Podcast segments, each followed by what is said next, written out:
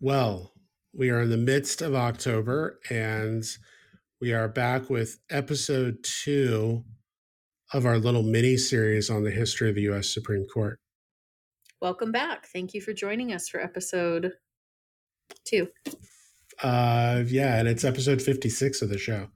Episode 56 of the show. That's so exciting. Episode 56, episode three or four of season three. Season, A season, whatever. I think it's episode three. episode 3 Mhm. Um, yeah, it's going to be interesting. I mean, it's I just threw Hillary a curveball about what we're going to be talking about today, but it'll it'll work out fine. It'll be fun. Um, so uh, but before we get started, it's chilly here. I'm doing the I'm switching it up. The weather report. It was chilly this morning. It was 55 degrees in my house this morning, That's nice. That sounds. which for but for San Diego, 55 degrees might as well be snow coming out of the sky. It's chilly. Yeah. It's chilly. I put I put flannel sheets on the bed. you have a flannel shirt on. I do have a see you. flannel shirt on. Yes, I like.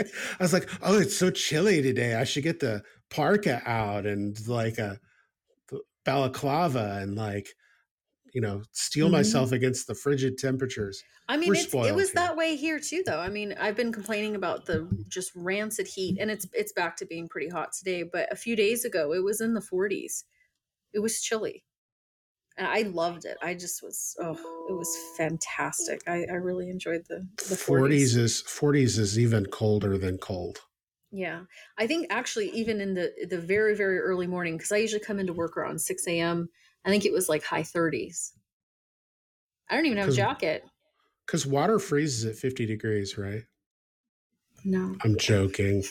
I mean, we were just having a discussion about intelligence levels. So, anyway, Oh man. in San Diego terms, it does, I guess. Oh, that idiot host of that podcast thinks water freezes at 50 degrees. what a moron.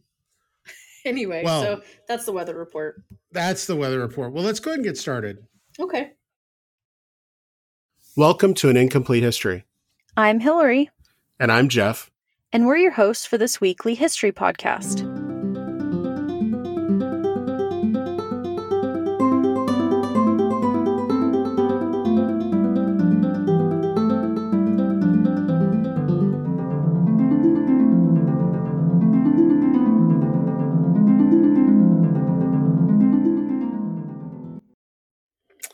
All right. So the Taney Court. I think we ended up off with the Taney Court because I mentioned Taney gets appointed by Andrew Jackson. By Andrew Jackson. That's right. And Taney had like worked within the Jackson administration to Mhm. challenge those bank laws. So I think Jackson saw a kindred spirit, right? He was like, oh, this guy is going to do what I want him to do. Mhm.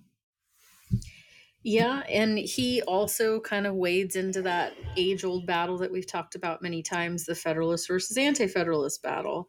And he becomes the, I would say, um, kind of obvious choice for Andrew Jackson to to wade into this new era because he succeeds uh, John Marshall, who we talked about last week as being the longest serving Supreme Court justice in U.S. history.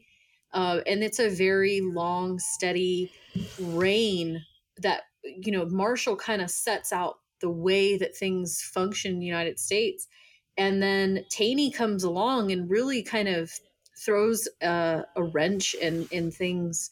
I would say, um, and it's He's at the the, second- behest. And he's the second longest. The second, like yeah, so he was for about twenty eight years, so eighteen thirty six to eighteen sixty four.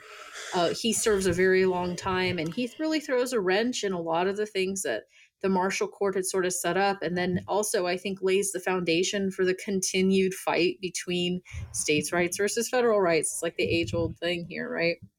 But he doesn't always exactly rule the way Jackson, I think, wants him to. I think that's another thing. It's it's a little complicated at times. Although the the most famous decision, I mean, let's let's talk about that at some point. But but first, I want to talk about this little lesser known decision, um, Luther versus Borden, Oh, okay. which which is a group in Rhode Island who are suing Rhode Island's government because they're saying it's not Republican, and I mean Republican with little r, not a big R. Um, so there's they're basically saying um, that this uh, guarantee clause um, from the Constitution is supposed to make it uh, so every state has a Republican form of government.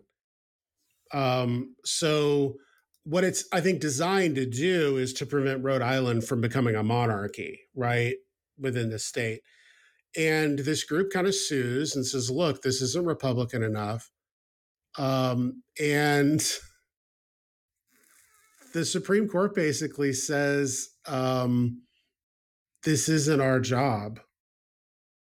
It's actually Congress's he, job. He kind of abstains from a couple of important decisions, doesn't he? It's, he kind of just steps off and is like, yes. "Ah, we're not going to do this." I mean, it certainly seems that they would want to get into this and say, "Look, like we can make a discussion. We can kind of weigh in on this this case." Um, but he doesn't. Um, and then there's kind of some commerce clause issues but let's get to the big one, which is Dred Scott versus Sandford. Wait, wait, wait, um, wait, wait, wait, wait, wait. Oh, wait. you want to go back? Okay. I want to okay. go back because I I think that we should touch on the uh, Charles Bridge, Charles River Bridge case. Oh, okay. I think that that was an important one, and that was decided. It was one of the early decisions, and it was decided in 1837. Right. And uh, this case was about the Massachusetts legislature uh, incorporating this the Charles River Bridge Company to construct a bridge and to collect tolls. Um, in 1828, the legislature established the Warren Bridge Company to build a free bridge nearby. The new bridge deprived the old one of traffic and tolls. Okay, so there's like this dispute going on about like, well, which bridge should people have to take? And so the Charles River Bridge Company files suit claiming that the legislature had defaulted on the original contract, which was bringing in a lot of money for this other company. So the legal question comes into play. Uh, did the legislature enter into an economic contract with this company? And um, did the second charter violate the Constitution? Um, so the decision was that the state had not entered a contract and that the court held that the legislature neither, neither gave exclusive control over the waters of the river nor invaded corporate privilege by interfering with the company's profit making ability. So, this case really decides the rights of private property against the need for economic development. And the court found that the community interest in creating new channels of travel and trade had priority. So it's kind of like busting the ability to monopolize in certain ways, right? Um, and in this decision, again, it's kind of this earlier decision. And it's important because it weighed, you know, the importance of travel and trade against the importance of profit.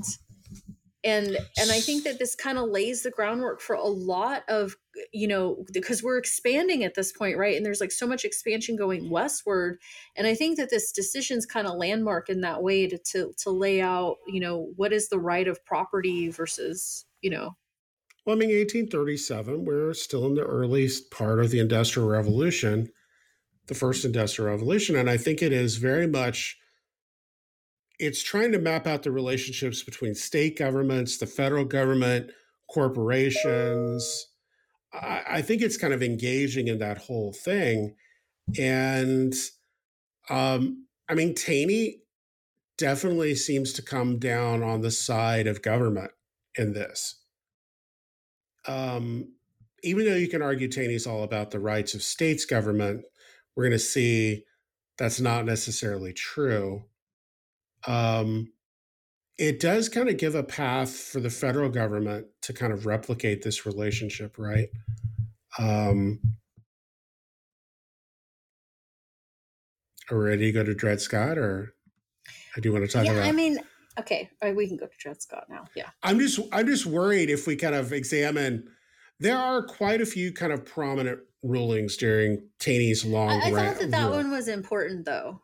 I think that because again of like the expansion question and about profits, et cetera. Like I thought that that was kind of a big one, but right. I think we're ready. Um. Well, sure. I mean, this is the whole thing. We could go into kind of a deep dive into kind of the Taney Court decisions that affect uh, various tribal organizations across the region. Um, but I, I think I want to get us to Dred Scott. Okay. Uh, because this is so the case comes 1856 uh, right so this is about dred scott and this is this decision is widely cited as a key moment in the outbreak of civil war right secession and yes. the civil war yes so dred scott is an enslaved black man um, and his owners took him from missouri which is a slaveholding state at this point, into Illinois, which is not a slaveholding state, and then on to Wisconsin, where slavery is actually illegal. Into yeah, the Louisiana Territory, right? Right. When they brought him back to Missouri, Scott sued for his freedom and claimed that because they had taken him into free territory, he had been automatically manumitted mm-hmm. and was no longer a slave. So he sues in Missouri court. Um, obviously, Missouri court, since it's a slaveholding state, says, no, you're still a slave. Then he sues in federal court. Um, and the federal court ruled against him as well. So it eventually gets to the US Supreme Court. So the US Supreme Court issues a 7 2 decision. So a pretty strong decision Although remember, generally the court up to this point had really liked near unanimous decisions. They really right. didn't like split courts. A dissent, right. Um, they didn't like a large number of dissenting justices. So Taney writes the opinion, uh, the majority opinion, which is not generally common anymore, right? Chief justices don't always like to write majority opinions, right? They actually like to let other justices do this. Taney writes this. And the reason we talk about this court case today is Taney goes far beyond the bounds of this case. Taney ends up making some statements that are not about the individual Dred Scott, right? Right. So people who talk about, well, we want to go back to an earlier form of the Supreme Court where it was less politicized and they didn't exercise judicial overreach. Dred Scott versus Sandford is like a the quintessential judicial overreach. Textbook case. overreach, right. It causes so many problems in an already very tense moment politically. So Taney phrases it this way. He says that people of African descent, quote, are not included and were not intended to be included under the word citizens in the Constitution and can therefore claim none of the rights and privileges which which that instrument provides for and secures to citizens of the United States. Now, what does he do? He goes back and he says, you know, look, we can look at what the Constitution, when it was first created in 1787, we can look at what state and local laws looked like at that period.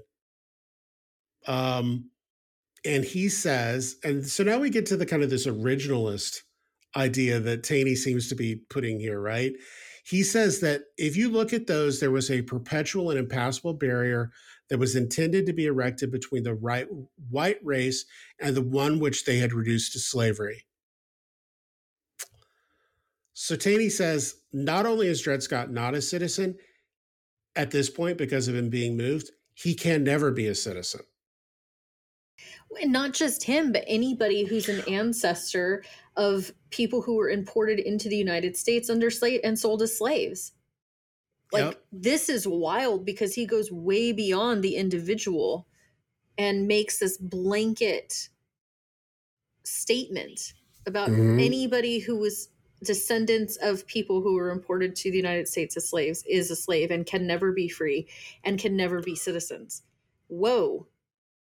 Let's dial it back here a minute. Right? Yeah. Um, and opinion after this is pretty stark.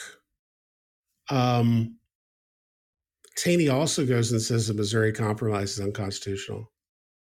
Right. And that's what, so the dissent, uh, Benjamin Robbins Curtis criticized Taney and claimed, you know, he was upset that the court found that they lacked jurisdiction. And he pointed out that the invalidation of the Missouri Compromise was not necessary to resolve the case and it was complete overreach. And even at that time was basically saying so. Um, and he also cast doubt on Taney's position that the founders had opposed anti-slavery laws. Um, and so he just basically in the dissent, and I, I like that you said that you know most of the time that the court's decisions they wanted them to be unanimous. And in this dissent, though, I mean, at that moment, the dissent position states, Curtis states, like you just went way out of control here. None well, of so, this needed to happen. So Taney's our Taney's logic was this. He said, you know, the Missouri Compromise was intended to free slaves um, in these northern regions, north of the 36th uh, um, latitude uh, in Western territories. Taney says this is an attack on private property um, without due process. So he cites the Fifth Amendment of the Constitution as well. And, and private property meaning humans are property. That's yep. what he means by that. It's like the most regressive stance when so many states and in and um, you know regions had like the Louisiana territory had just like outlawed slavery outright in Wisconsin, right? I mean, there are so many places who are just trying to like overturn this, and there's so much tension over whether or not you know states are going to be admitted or not as slave states and he just goes way, way back and is like, oh, the whole thing is invalid. And I mean, that's those are fighting words, right? I mean, like this is really one of the matches I think that that ignites civil war. In, in I mean, he says discussing humans as property still, right? I mean, he says the right of property in a slave is distinctly and expressly affirmed in the Constitution. Wow. Wow. So this is all do. to say that the Supreme Court makes mistakes, right? Um, or I mean, acts out of political that they're not completely politically agnostic. They're so not. What is, so, what is a young candidate um, in Illinois? Oh my gosh, Abraham Lincoln hates for Senate. Taney. Well, what does he see it as doing? He sees it as um, then an, an inexorable expansion of slavery right. across the entire United States. So it's a complete repudiation of local decisions by state governments in the North to do away with slavery, and it's the domination of slave slave power. Right. So slave power, when we talk, student, it's funny, students get confused when we talk about slave power. They think we're actually talking about the labor of enslaved individuals. What we're talking about is the political power slaveholding states in the United States hold for a long time. Because uh, of counting toward the population, right? An outsized political power. And they and they if you have an institution that half of the country has decided is no longer allowed, but you have enough political power within your region to assure that institution can be continued, why would you not do that? Well, what's interesting though is the Taney court, and then in reference to Andrew Jackson, like so much of them were like anti-federalists, right? Like not having um, you know, federal authority or power, and like each state gets to make the decision. But this decision completely upended or violated the state's decisions to outlaw slavery, right? By basically overturning mm-hmm. the Missouri Compromise. And he basically just set out a precedent that you can't states can't make decisions about um, ending slavery because they don't have that right and the constitution denies them rights to do so and so i always find the anti-federalist position interesting and its current situations you know hold this way as well of like states can decide things when we want them to decide things mm-hmm. but states can't decide things when we don't want them to decide things and i'm thinking of like abortion versus gun laws I mean, so I won't get into that, right? But this is an, another example of like there's just such a lack of consistency in their approach to state versus federal rights. Well, so Frederick Douglass responds almost immediately as well. And remember, Frederick Douglass had been an enslaved black man and, and he was now free and be, had become like this very vocal abolitionist. Um, he actually, so what he says is the highest authority has spoken. The voice of the Supreme Court has gone out over the troubled waves of the national conscience. But my hopes were never brighter than now. I have no fear that the national conscience will be put to sleep by such an open, glaring, and scandalous tissue of lies. Douglass sees what's coming. He says, finally, we are at a moment of reckoning. And I think Lincoln is very much of this mind as well, right? The nation's now arrived at a moment of reckoning. We can't have a country where half of it's slave and half of it's free. Um, so, uh, is it fair to say the Dred Scott decision radicalizes both parties? Absolutely. I think it's it, a landmark decision to say we can no longer pretend that this isn't an issue. Yeah. You know, we we've been fighting about this. They fought about it since day one.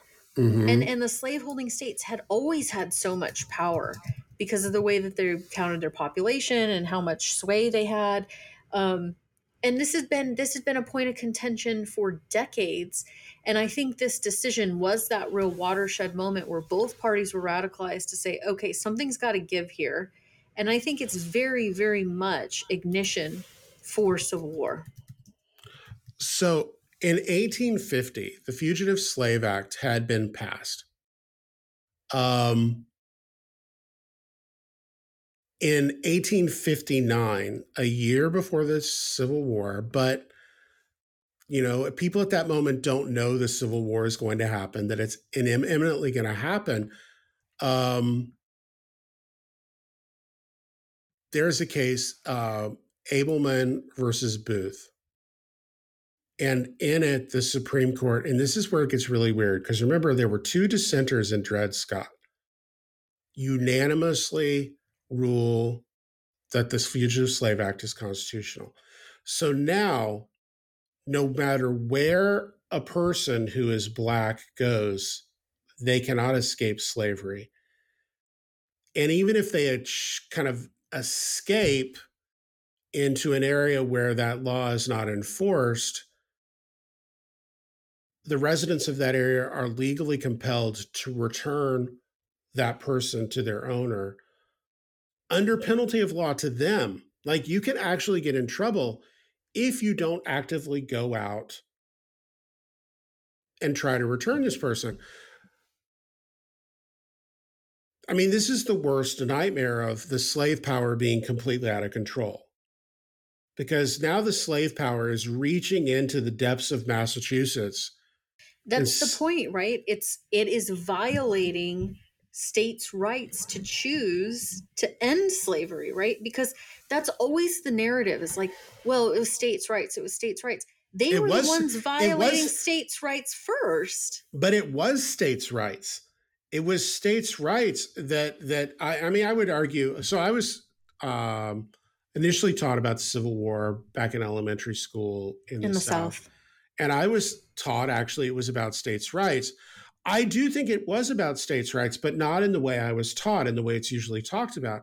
It was states' rights because this huge slave power in the South is is treading over the will of the majority in these northern states as to what they decide they should do.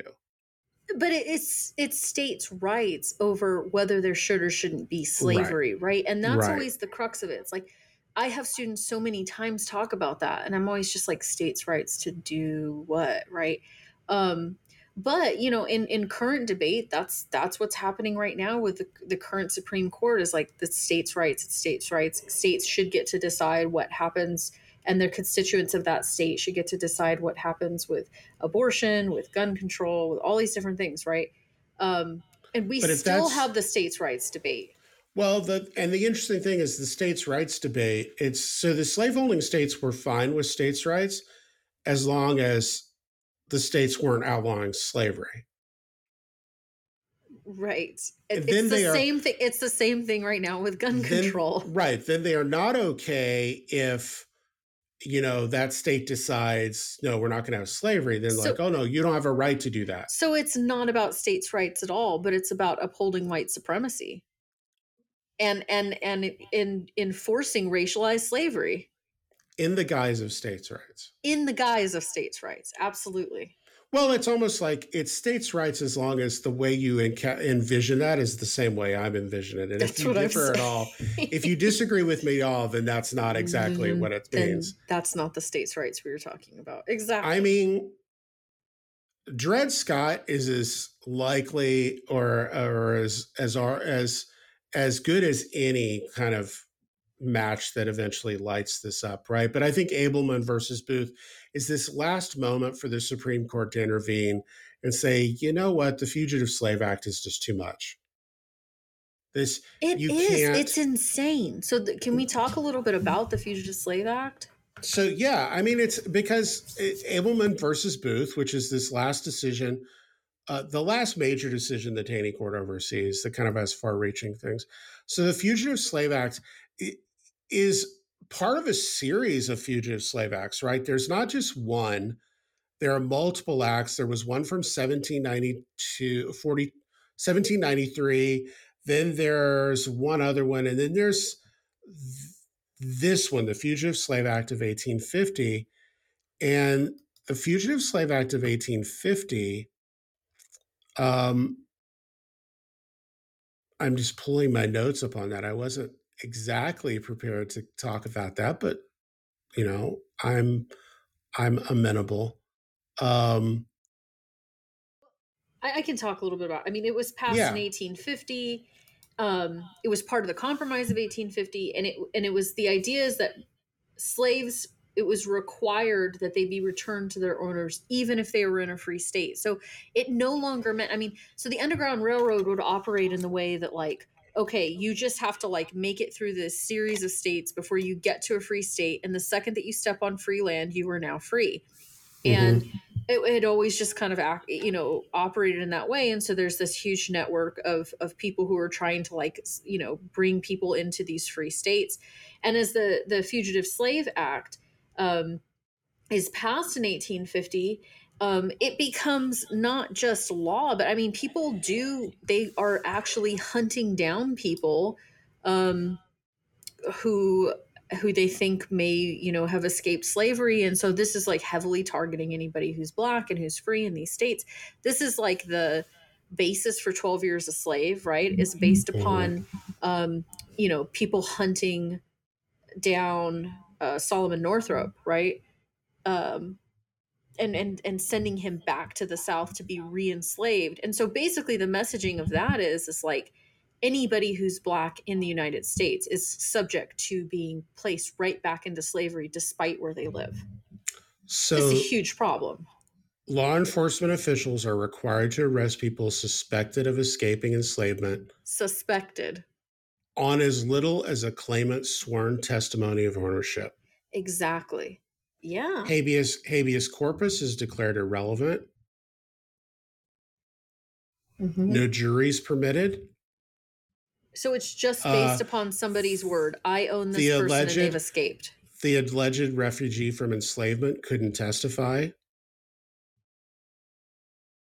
but was given $10 if it was found that he was, in fact, not a refugee, But not a fugitive. how I mean, what are you up against in order to prove that? Um, any person aiding a fugitive was subject to six months imprisonment and a thousand dollar fine. And if you were a law enforcement official in a region and you didn't actively engage and participate, you were fined a thousand dollars, which is the equivalent of about thirty thousand dollars. John Brown Yes. says, quote, some of them are so alarmed that they tell me they cannot sleep on account of either them or their wives and children. I can only say I think I've been able to do something to revive their broken spirits. I want all my family to imagine themselves in the same dreadful situation. This is the situation of people who had escaped to Massachusetts to escape slavery. They live in constant fear that they're going to be found out and transported back into slavery. Um, again, this this law elicits a very kind of strong reaction in people. Um, and then the Ableman Booth decision comes along because um, there was uh, a man who um, was accused of inciting a riot in Wisconsin. Um, and uh, he kind of is accused of inciting the riot to help a, a slave, an escaped slave, and uh, U.S. Marshal Stephen Ableman kind of sues in court, right? Um, so Booth had brought a writ of habeas corpus, but remember, habeas corpus is suspended according to the Fugitive Slave Act. Um, and, you know, the U.S. Marshal appealed to the state Supreme Court. The state Supreme Court said the federal law is unconstitutional and said Booth was right in what he did. Ableman then turns to the federal court. Um, the Wisconsin court refused to recognize the authority of the federal courts, which is very weird. I mean, this is 1854. Things are spinning out of control, right? Um, Ableman turned to the federal courts. Federal courts refused to recognize the authority, or Supreme Court in Wisconsin refuses to recognize that that authority. Um, and they declare the Fugitive Slave Act of 1850 unconstitutional. Um, there was an attempt at nullification here, right? So, usually when we talk about nullification, we very much think like South Carolina, like Southern states nullifying federal laws they don't agree with. Well, the Wisconsin Supreme Court nullifies, tries to nullify this federal decision and this federal law, the Fugitive Slave Act. Um, fortunately, uh, the man, the escaped person for whom this all kind of centers around, at least for this moment, um, he escapes to Canada. So he's like free. He can't be re enslaved. And that's what starts happening in quite a bit, right? Like the Underground Railroad ends up passing through even northern states to just get people out of the country because there's no guarantee of freedom after the passage of the Fugitive Slave Act, right? And and I think a lot of times when we talk about the Civil War and the buildup to it, there's this idea that like, well, you know, there was a little bit of tension and then you know the the shots go out over Fort Sumter, whatever, right? Like this is brewing for years, and a lot of it is predicated on court decisions. You know, just and then this overreach of the court, it, it just kind of lays the groundwork. Well, here's the thing: the the irony in the the arguments that the slave powers, the Southern slave powers, are making these court cases are going to be things they fundamentally disagree with in two years. So part of this this decision, this Ableman versus Booth decision, is it's a unanimous decision. Taney actually says that the Wisconsin Supreme Court, by trying to nullify this law, is asserting dominance, supremacy over the federal system. And Taney says that's not true, and he actually references the supremacy clause and he says that the Constitution and the laws of the United States, which shall be passed in pursuance thereof, and all treaties made, of which shall be made under the authority of the United States, shall be the supreme law of the land, and the judges in every state shall be bound thereby. Anything in the Constitution or laws of any state to the contrary notwithstanding. I mean, I, just a huge precursor for the conflict, right?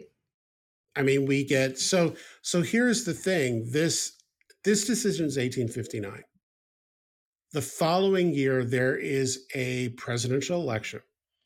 And Southern states signal very early on that if Abraham Lincoln, who is now viewed as this kind of radical, who wants to end slavery completely, simply because he's opposed to the Dred Scott decision, the Fugitive Slave Act, Ableman versus Booth, they're painting him as this guy who wants to end slavery everywhere. He's opposed as a lawyer. Yeah. Right? I mean, he's opposed from like really uh firm legal understanding and background and saying like this is just unconstitutional, right? This right. isn't just it's, an opinion, this isn't just being me being political, like this is total court overreach. And I don't think this, I mean, it's funny. This gets back to my statement a few episodes ago about how some people are like, well, Abraham Lincoln's racist. Here's the thing it's, it's, he is opposed uh, from a kind of mm, trying to take on a kind of moral, what was morally correct at the time perspective.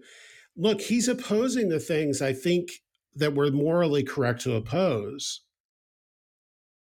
the problem becomes Lincoln's not doing it for the reasons maybe contemporary people listening to this podcast might want him to be doing it. He's not doing it because he wants to uh, emancipate every single enslaved person in the United States. Um, his decision to kind of move towards that is still on the horizon. It's something he isn't to yet.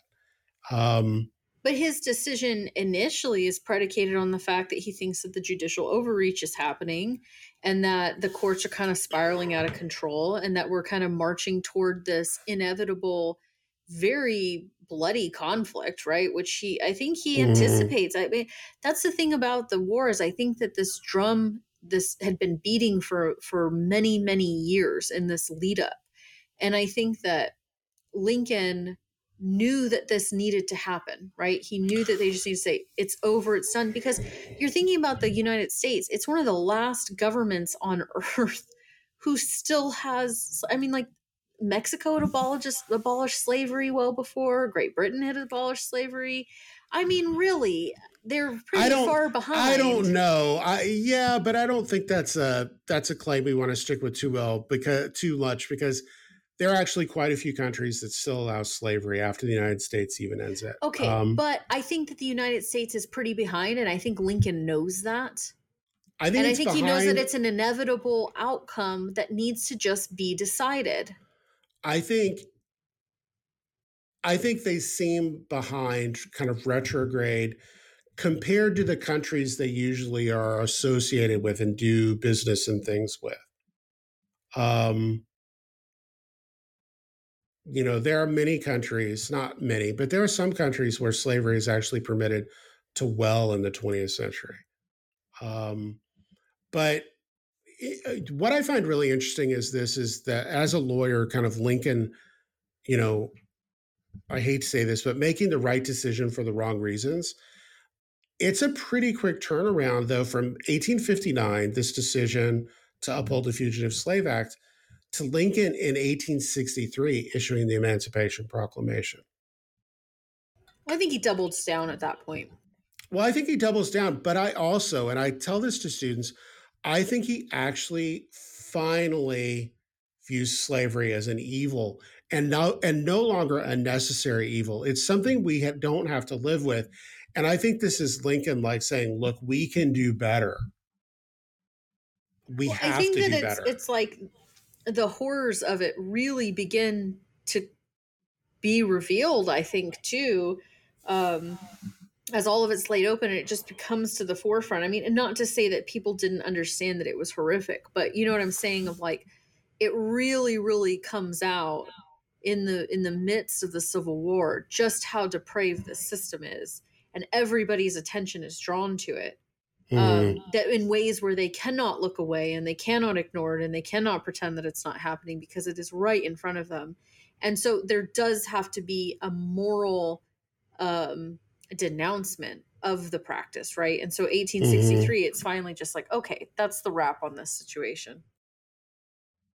And I mean, you know, we could have a whole discussion about the Emancipation Proclamation and the limits of it because it is kind of limited in its scope. Um, any land that's under control, uh, uh, any land that did not secede, uh, so this was Missouri, Kentucky, Maryland, or Delaware, is not included in the Emancipation Proclamation. Now, there are going to be a series of amendments, Reconstruction amendments, that are passed that kind of formally abolish slavery in the United States.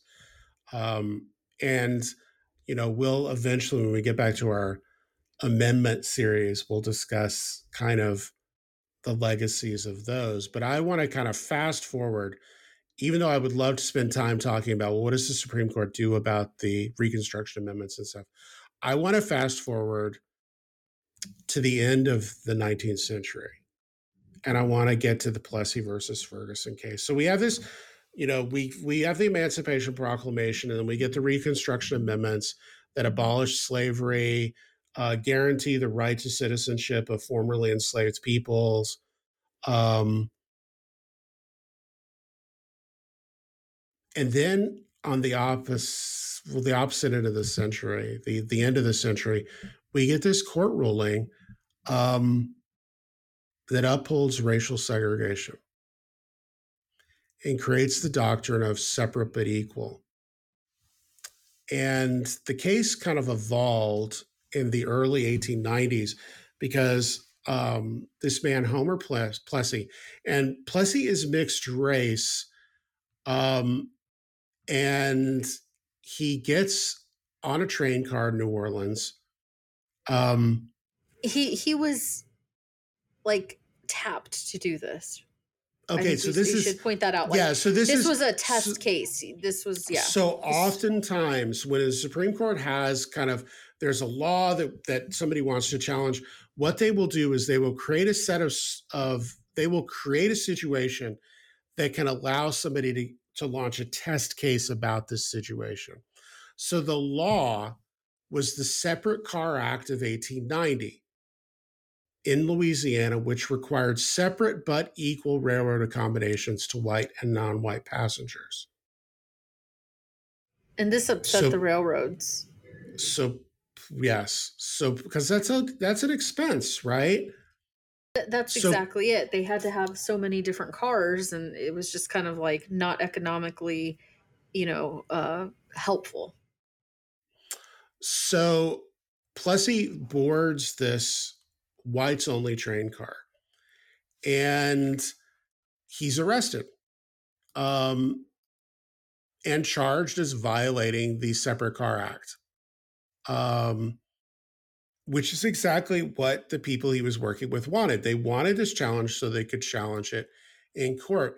And I think they very much had their eyes on the Supreme Court. They didn't, they knew they weren't going to get a ruling that was favorable in Louisiana court. So they wanted to get into the federal court system. And like we talked about last time, you can't, generally, you cannot take a case straight to the Supreme Court. Um, and, you know, Plessy had kind of lived during this period where the possibilities for black people in the United States seem to be improving somewhat. He's born uh, just well, he's born in 1863. But as a child, he kind of sees emancipation and sees kind of this new potential for what's going to happen. Um, his actually, his family was uh, a free family of color, right? Um, and but he kind he's of like saw part he's part white too yeah mm-hmm. but he was legally black in louisiana but he's legally in black because louisiana has the one drop rule on these things so so you know he's arrested he's charged with violating this law and it comes up uh and the surprise the louisiana court you know says no there's no there's nothing unconstitutional. Um and you know um and the louisiana supreme court headed by john howard ferguson says well no it's not unconstitutional. Um so now it's kind of taken to the supreme court and the supreme court remember loves to issue almost unanimous decisions 7-1 decision and they rule it doesn't violate the 14th amendment of the Constitution. And the 14th Amendment is one of the um, Reconstruction amendments to the Constitution. And uh, it says that that amendment requires dis- elimination of all distinctions based upon color. And the Supreme Court rules look, there's no implication of inferiority in Louisiana law. Um, and we actually want to defer power to the state legislatures to regulate the health, safety, and morals. I love how they inject morals in here to under to kind of determine the reasonableness of laws that they pass. Um, and they established the the idea of separate but equal. That that look if if you could prove it was unequal, then sure, it's a violation. But as long as it's equal, there's no reason it can't be separate. And they say that segregation itself is not unlawful discrimination. They actually move to do they actually say it's natural or they say um okay I wanted I don't think they say it's natural. Here. I don't think they say it's natural. Well, they say, they say, that it's like it's okay and that it's done in many places and that it's not actually mm-hmm. a problem. Well, the idea this is where we get the idea of you can't you can legislate legal equality but there's no way you can legislate social equality. And one of the reasons the, the majority opinion gives is this idea is that uh, you can't force the commingling of races. Right, um, that each that you have a right each like eh, this is not just states but like companies right? Yeah have a right and, right. and businesses have a right to um, segregate their customers or whatever in whatever manner they say, see fit and that they can't force yeah that they can't force mm-hmm. service to everybody equally. So they have to do there, it equally but they can do it separately. That's that's right. point. so there is one dissenter. One, um, one dissenter in such an insane decision. And this is right at the end of the 19th century too you can't argue this is something early in the 19th century right. prior to the Civil Did War. Did we mention 1896? Yeah. Yeah. Uh, John Har- John Marshall Harlan. Um, everyone knows that the statute in question had its origin and the purpose, not so much to exclude white people from railroad cars occupied by blacks, as to exclude colored people from coaches occupied by or assigned to white persons. The thing to accomplish was, under the guise of giving equal accommodation for whites and blacks, to compel the latter to keep to themselves while traveling in railroad passenger coaches. No one would be so wanting in candor as to assert the contrary. Right? So, Marshall, I mean, Harlan's basically calling out and saying, look, we all know why this law was created. It wasn't created to, to assure the safety of Black people because you don't want them to be riding in a car with with people who maybe have violent reactions to them. It's to keep them separated to keep them in an inferior position. And in fact and we'll get to this case next week when we finally get the overturning of this decision um, half a century later the court comes to the conclusion separate can never be equal. Um, when does the court come to that decision? Uh, that's Brown v. Brown Board v. Board, which Education. is 1954, mm-hmm. I think, off the top of my head. That's yeah. a long time. It well, takes is... it takes them like 60 years to be like, oh wait, that was a mistake. So this is the, this is what I talk about. It takes a long time. Sorry, go ahead. So this is the the emergence of Jim Crow segregation, right? This is legally enshrined. The highest court in the land has determined segregation is fine. You cannot appeal higher than the Supreme Court in the United States. There is no appellate court above the Supreme Court. And it becomes the rule of the land, the segregation. Now, here's what's interesting many people assume segregation occurs only in southern states. Au contraire. Right. Oh yeah. No, that's a great point. This this happens in many places. Mm-hmm. Um, and it leads to kind of a toxic mix of legal principles that we still live with today. Um, do you know what the most? So there's a thing that happens in the 20th century called redlining, where banks and um, real estate development companies would conspire to have these maps about where they would provide mortgages for houses and where they wouldn't. And those red lines generally identified areas that were considered at risk. And these at risk areas, surprise, surprise, gen- tended to be composed of non white individuals. Um, do you know what? And to kind of show you the widespread nature of how separate but equal kind of intrudes upon American society and is so pervasive across the country. Do you know what the most redlined city in the United States is by the 1950s? I think it's San Diego, isn't it? Um, I think because I know that there's a, a major issue it when UCSD was built that they could not like there were so many Jewish professors that they couldn't even get housing in La Jolla.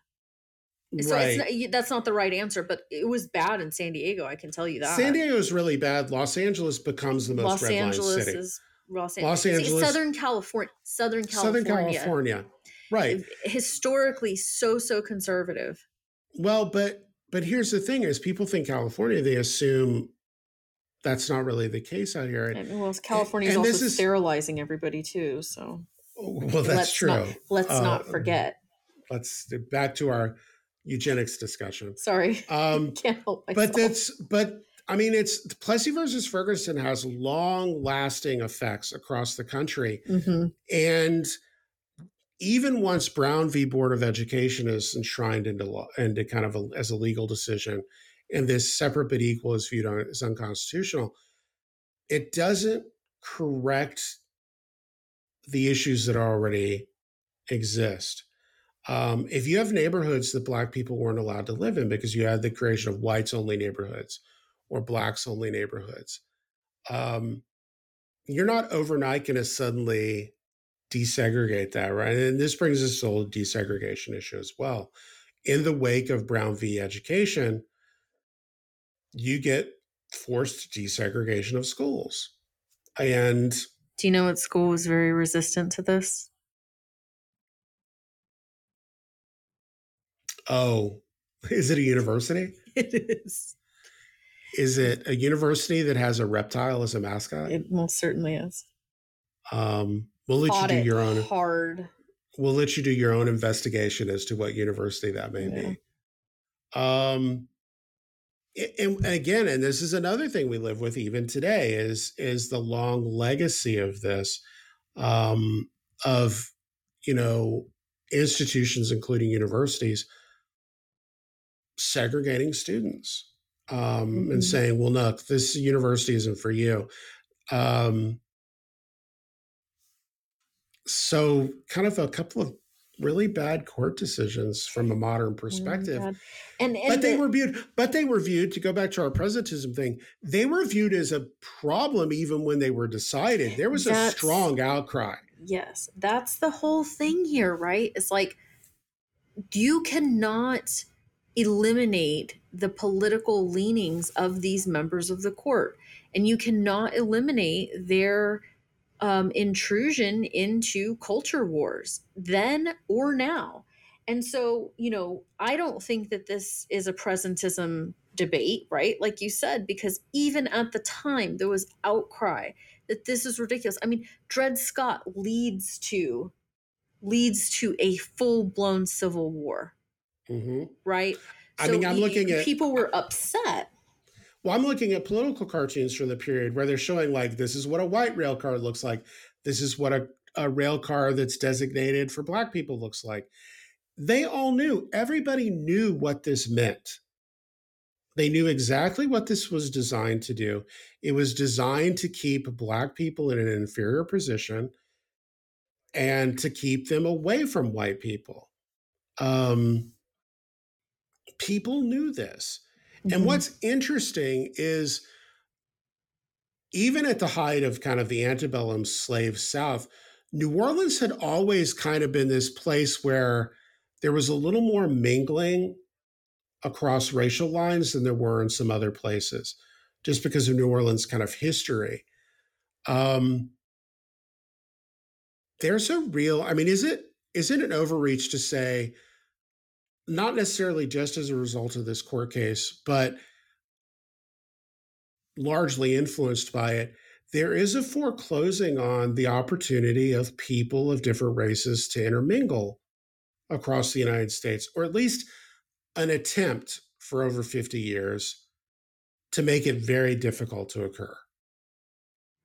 Not just difficult to occur, but I mean, yeah, very intentional, difficult to occur, but just by design, right? Like, I mean, that's the complete purpose of it is to codify, um, you know, racial discord you know to, yep. to ensure that there is no overlap and i mean that's the whole discussion about brown v board is like when you start to forcefully integrate the schools it's actually the northern states who are more impacted or like the non the non-confederate states because actually like the highest concentration of black americans are still in the south and there's there's segregation yes but there's far more overlap between black and white americans that's happening in a lot of spaces and you'd be surprised i think to know that like places like California, places like New York are heavily segregated by this redlining and it's all intentional and we still to this day see extreme segregation and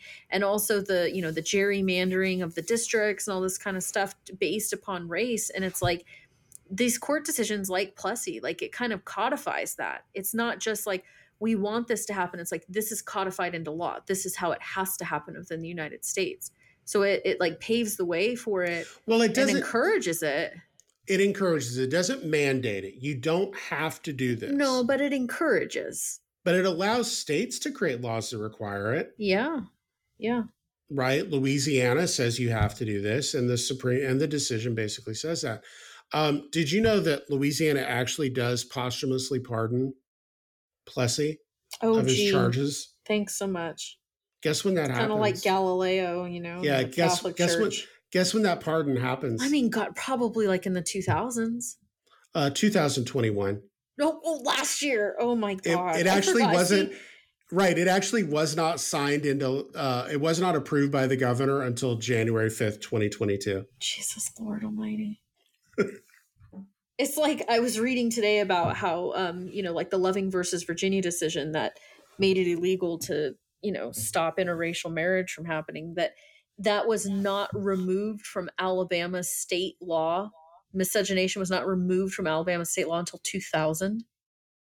I mean, to be fair, California doesn't. Holy moly! Ratif- California doesn't formally ratify the Reconstruction Amendments until the real, relatively recent past. I mean, well, and like how Mississippi didn't ratify women's right to vote, right. the 19th Amendment until the 1980s.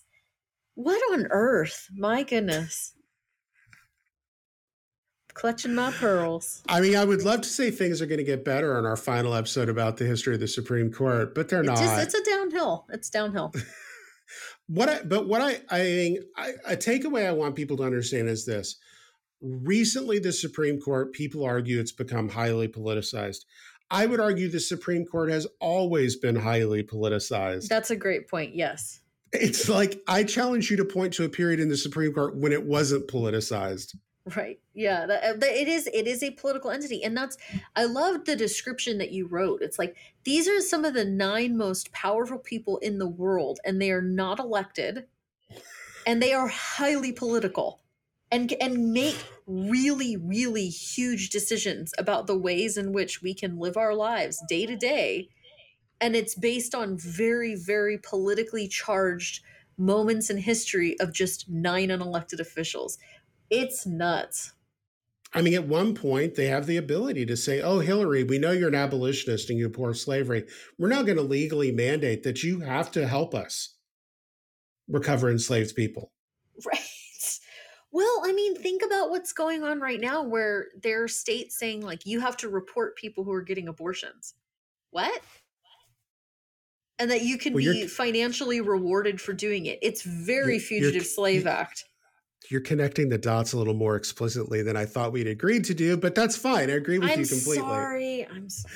No, I, I can't well, help myself. But here's the thing: it's really cannot, important. It affects my life. If if you cannot see the connections between those two things, That's I don't. My bad. You can edit that out. I'm sorry.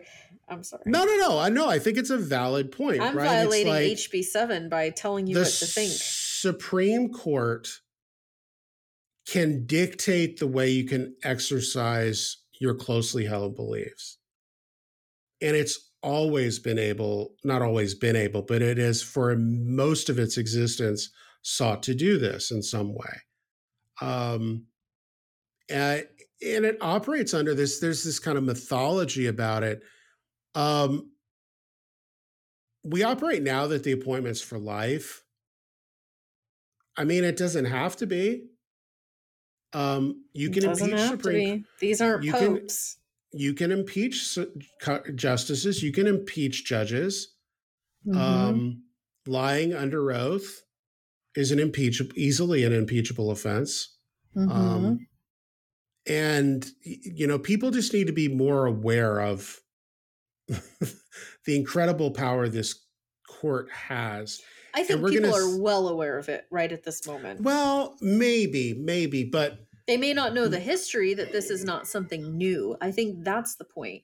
I don't I think people don't realize like okay, this has been something that's been going on for a really long time and now there's been a Oh. decision that's come down that has made you upset, but that actually for centuries now there have been lots of decisions that have made lots of people upset. You know what I'm saying? Yeah. Yeah, I definitely. Yeah, I see what you're saying now. But I mean, they also need to you need to educate yourself as a citizen if you live in the United States um and can vote. Educate yourself on on there are kind of things that can be done, right? There are Um, things.